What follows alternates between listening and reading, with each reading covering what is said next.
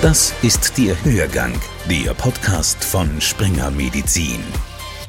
Der erste Hörgang im Frühling 2022 mit Martin Burger am Mikrofon und folgendem Thema.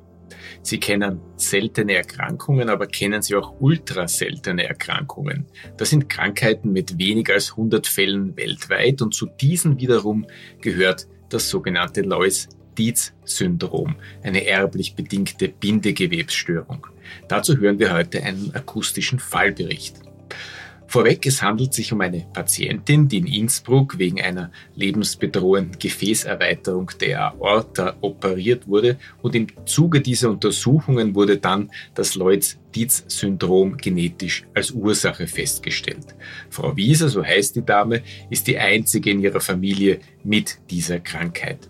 Zu diesem speziellen Fall hören wir dann gleich mehr. Mein Gast im Hörgang ist heute Dr. Daniela Karal vom Department für Kinder- und Jugendheilkunde an der Medizinischen Universität Innsbruck. Sie ist außerdem Präsidentin der Österreichischen Gesellschaft für Kinder- und Jugendheilkunde. Herzlich willkommen im Hörgang. Danke für die Einladung. Anlass für unser Gespräch ist der Tag der seltenen Erkrankungen, der erstmals an einem 29. Februar stattgefunden hat, also ebenfalls an einem seltenen Datum. Sie bringen uns einen speziellen Fall mit, eine sogenannte ultraseltene Krankheit, das Lois-Dietz-Syndrom. Erzählen Sie uns ein wenig von dieser Bindegewebserkrankung und wie sich dieser Fall entwickelt hat, wie sich die Patientin präsentiert hat. Genau.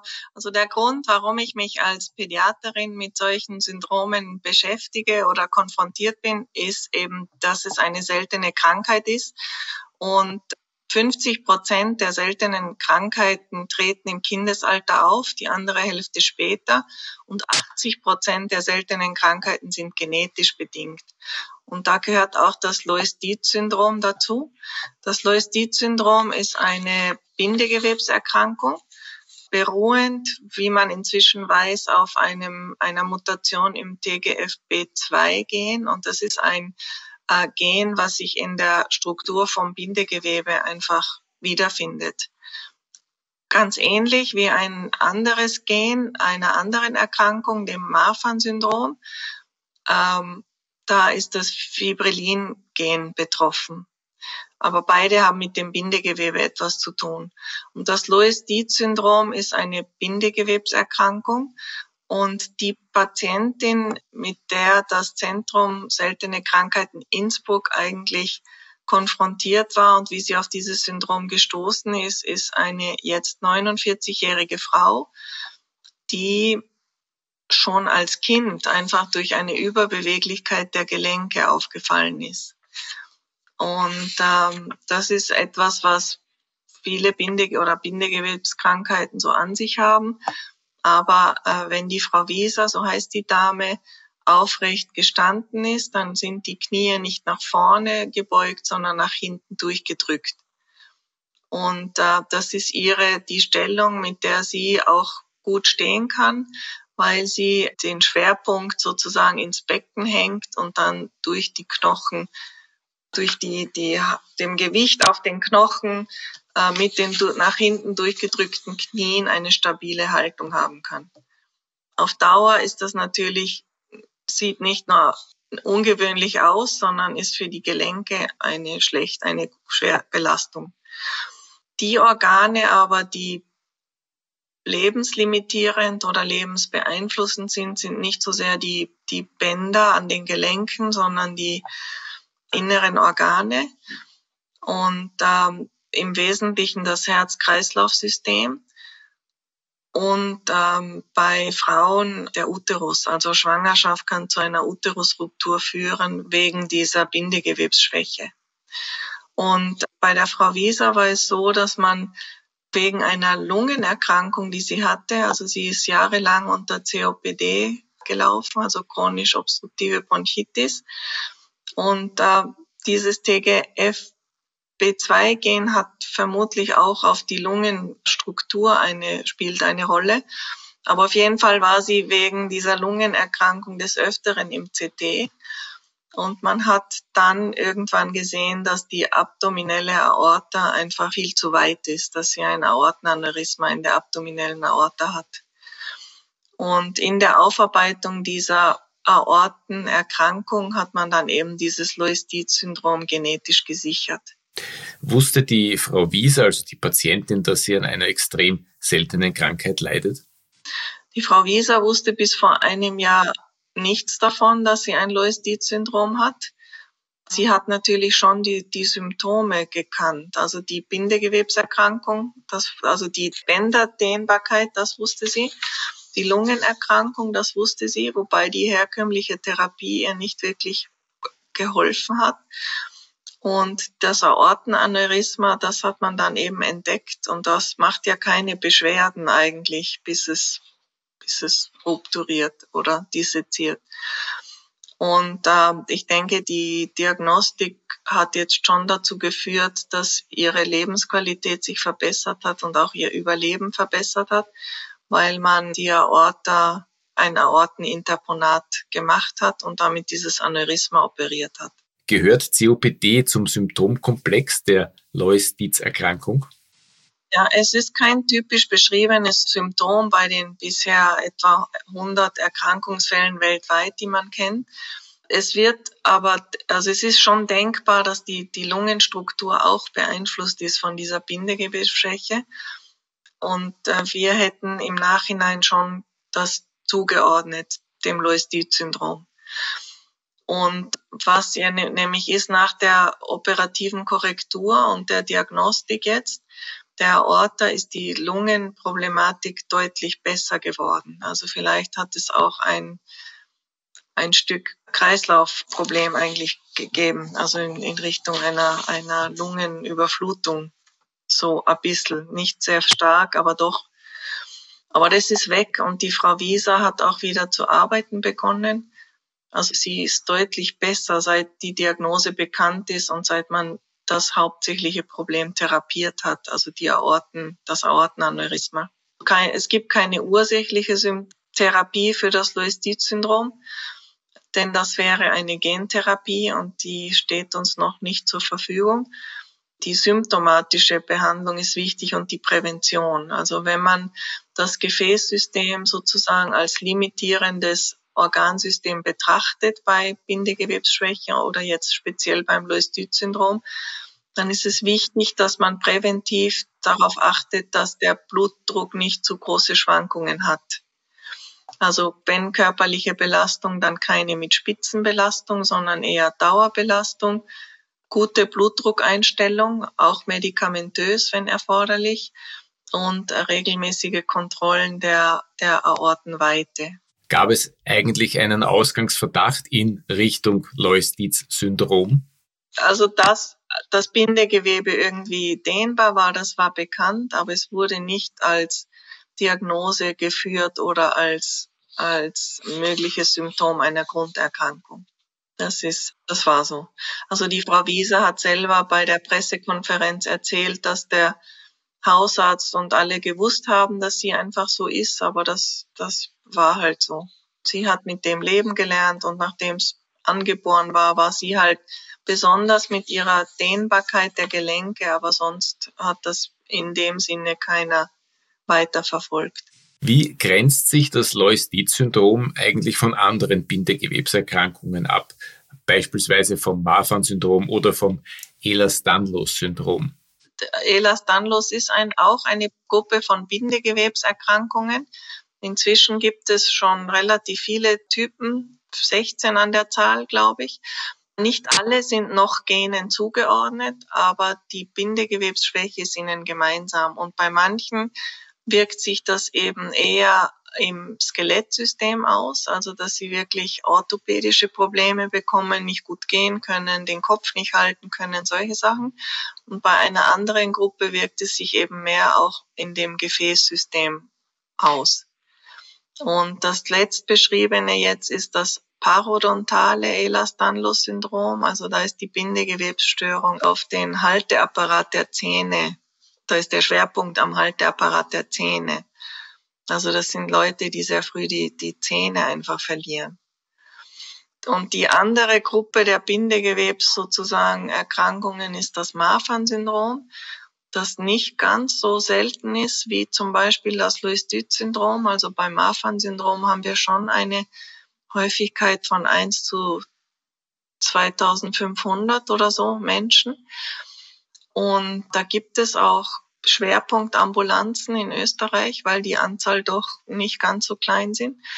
Und beim Marfan-Syndrom ist speziell die Bin oder ein Zeichen beim Marfan-Syndrom ist die Großwüchsigkeit, äh, die, die Akromegalie, also große Spannweite der Arme und auch diese Gelenksbeweglichkeit und eventuell auch eine Linsenluxation neben der orthopädischen Probleme, also Hüfte, Wirbelsäule und auch wie beim Lois-Dütz-Syndrom die Aorta als Zielorgan der Erkrankung.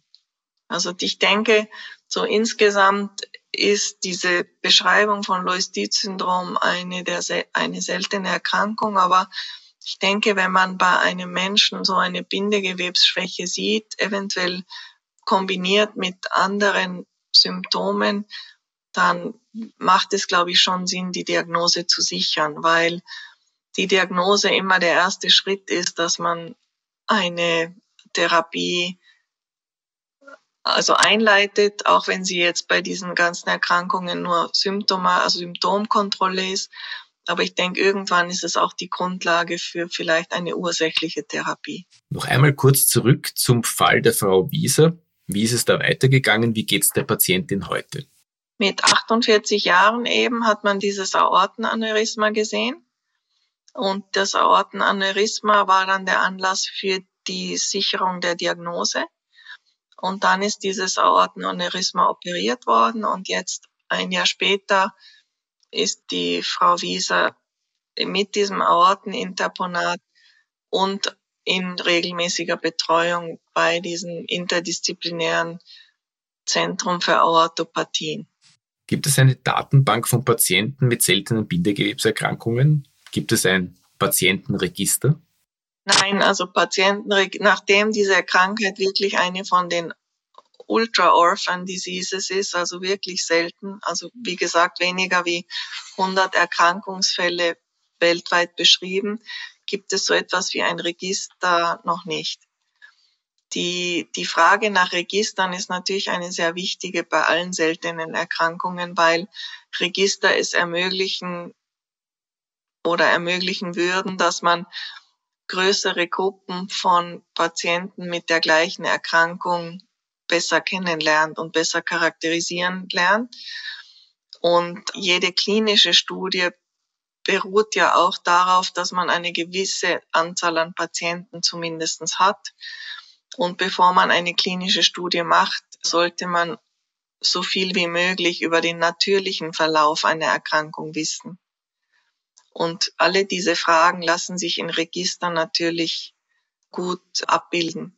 Also erstrebenswert wäre es schon, gibt es in der Form noch nicht, aber es gibt ein europäisches Referenznetzwerk für Bindegewebserkrankungen. Das RECONNET heißt das, also RE Connect für Connective Tissue. Und dieses europäische Referenznetzwerk hat so wie die anderen 24 Referenznetzwerke die Aufgabe, das, das Wissen, was es in Europa gibt, rund um jetzt seltene Bindegewebserkrankungen zu bündeln und, und die Expertise zu verteilen. Also ich denke mir, dass bei oder bei seltenen Erkrankungen erleben wir das häufiger, dass sich um eine Expertise das, die, das Wissen dann bündelt. Aber und diese Register, also auch Firmen, die Therapien entwickeln für bestimmte Erkrankungen, führen solche Register. Das müssen sie auch, weil ganz viele von diesen seltenen Therapien ja unter der Orphan Drug Regulation entwickelt wurden. Und die Orphan Drug Regulation ja vorsieht, dass man eine frühere Zulassung früher, also eine Zulassung mit auch wenigen Patienten erreichen kann, sich aber verpflichtet, eine Post-Marketing Surveillance zu machen. Also die Patienten, die therapiert werden, bleiben sozusagen in so einer Art Register erfasst. Und dieses Modell macht natürlich Sinn, wobei man sich für, also für ganz viele Erkrankungen gibt es diese Thera medikamentösen Therapien nicht, also keine Register. Aber es würde natürlich Sinn machen, dass man eben die Gruppe der Patienten so groß wie möglich gestaltet, weil dann das Wissen natürlich auch steigt um eine bestimmte Erkrankung.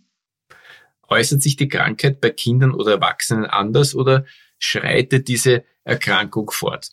Also es ist ein, ein fortschreitende Erkrankung. Die Bindegewebsschwäche merkt man oder sieht man beim kleinen Menschen sozusagen weniger, weil man ja die Schwerkraft noch weniger auf dem Stamm ist. Aber im Prinzip ist es eine fortschreitende Erkrankung.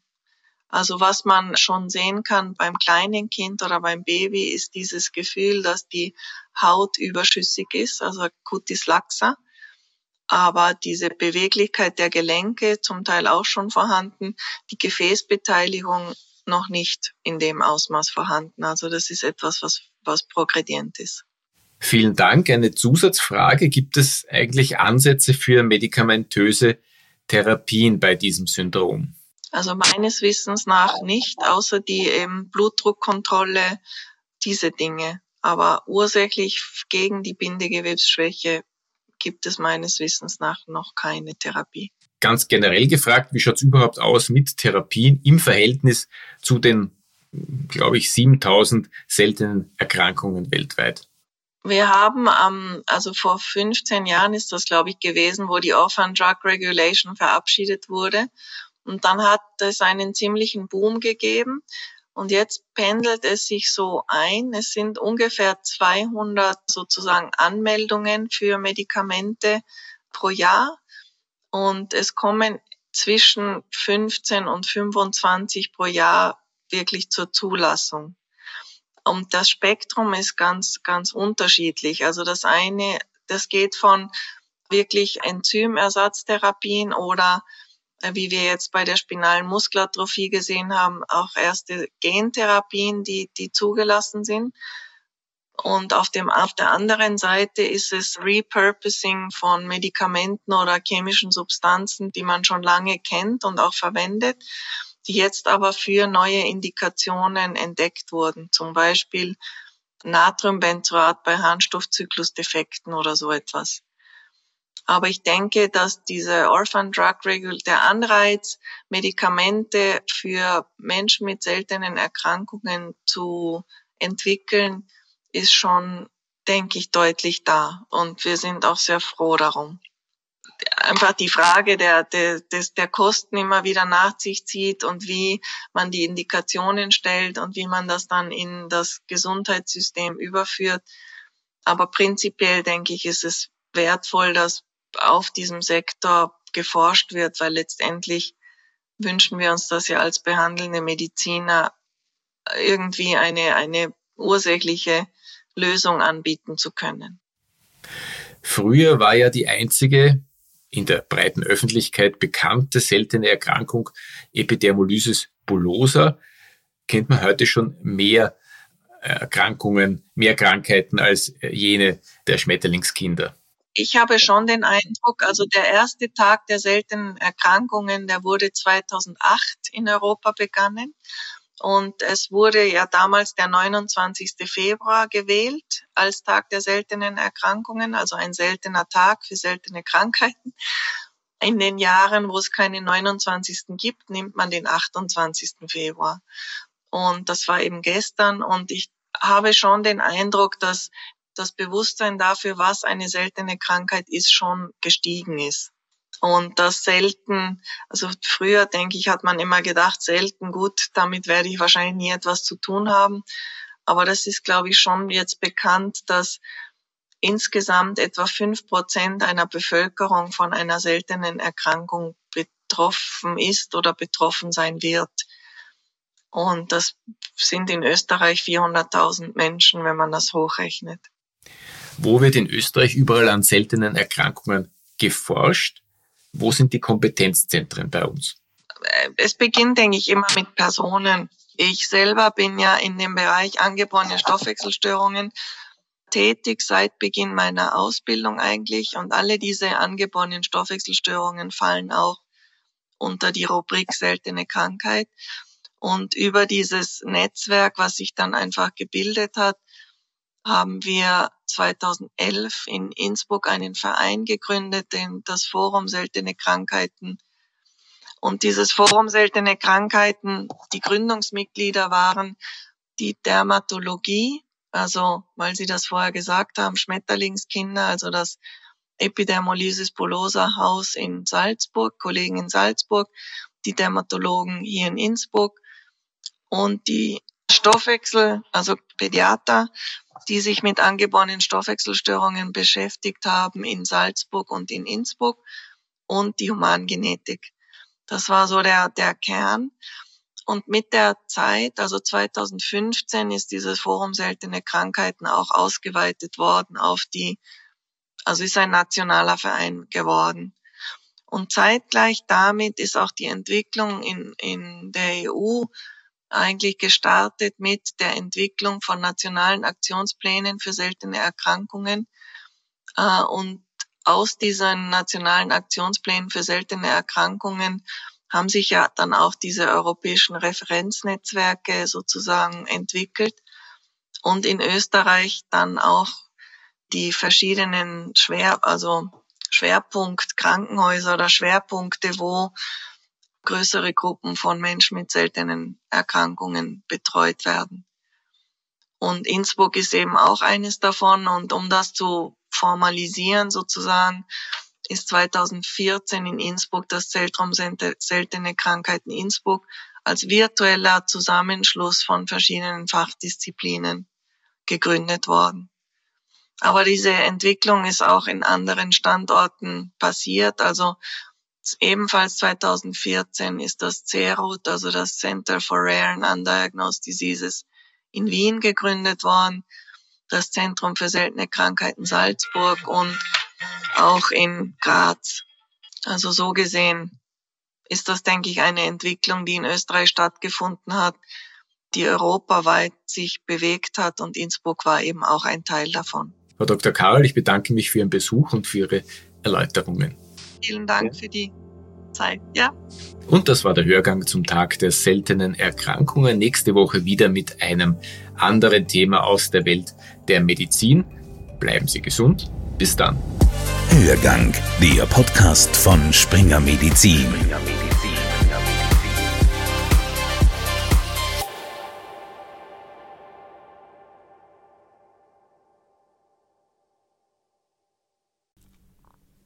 Sie wollen keine neue Podcast-Folge mehr verpassen?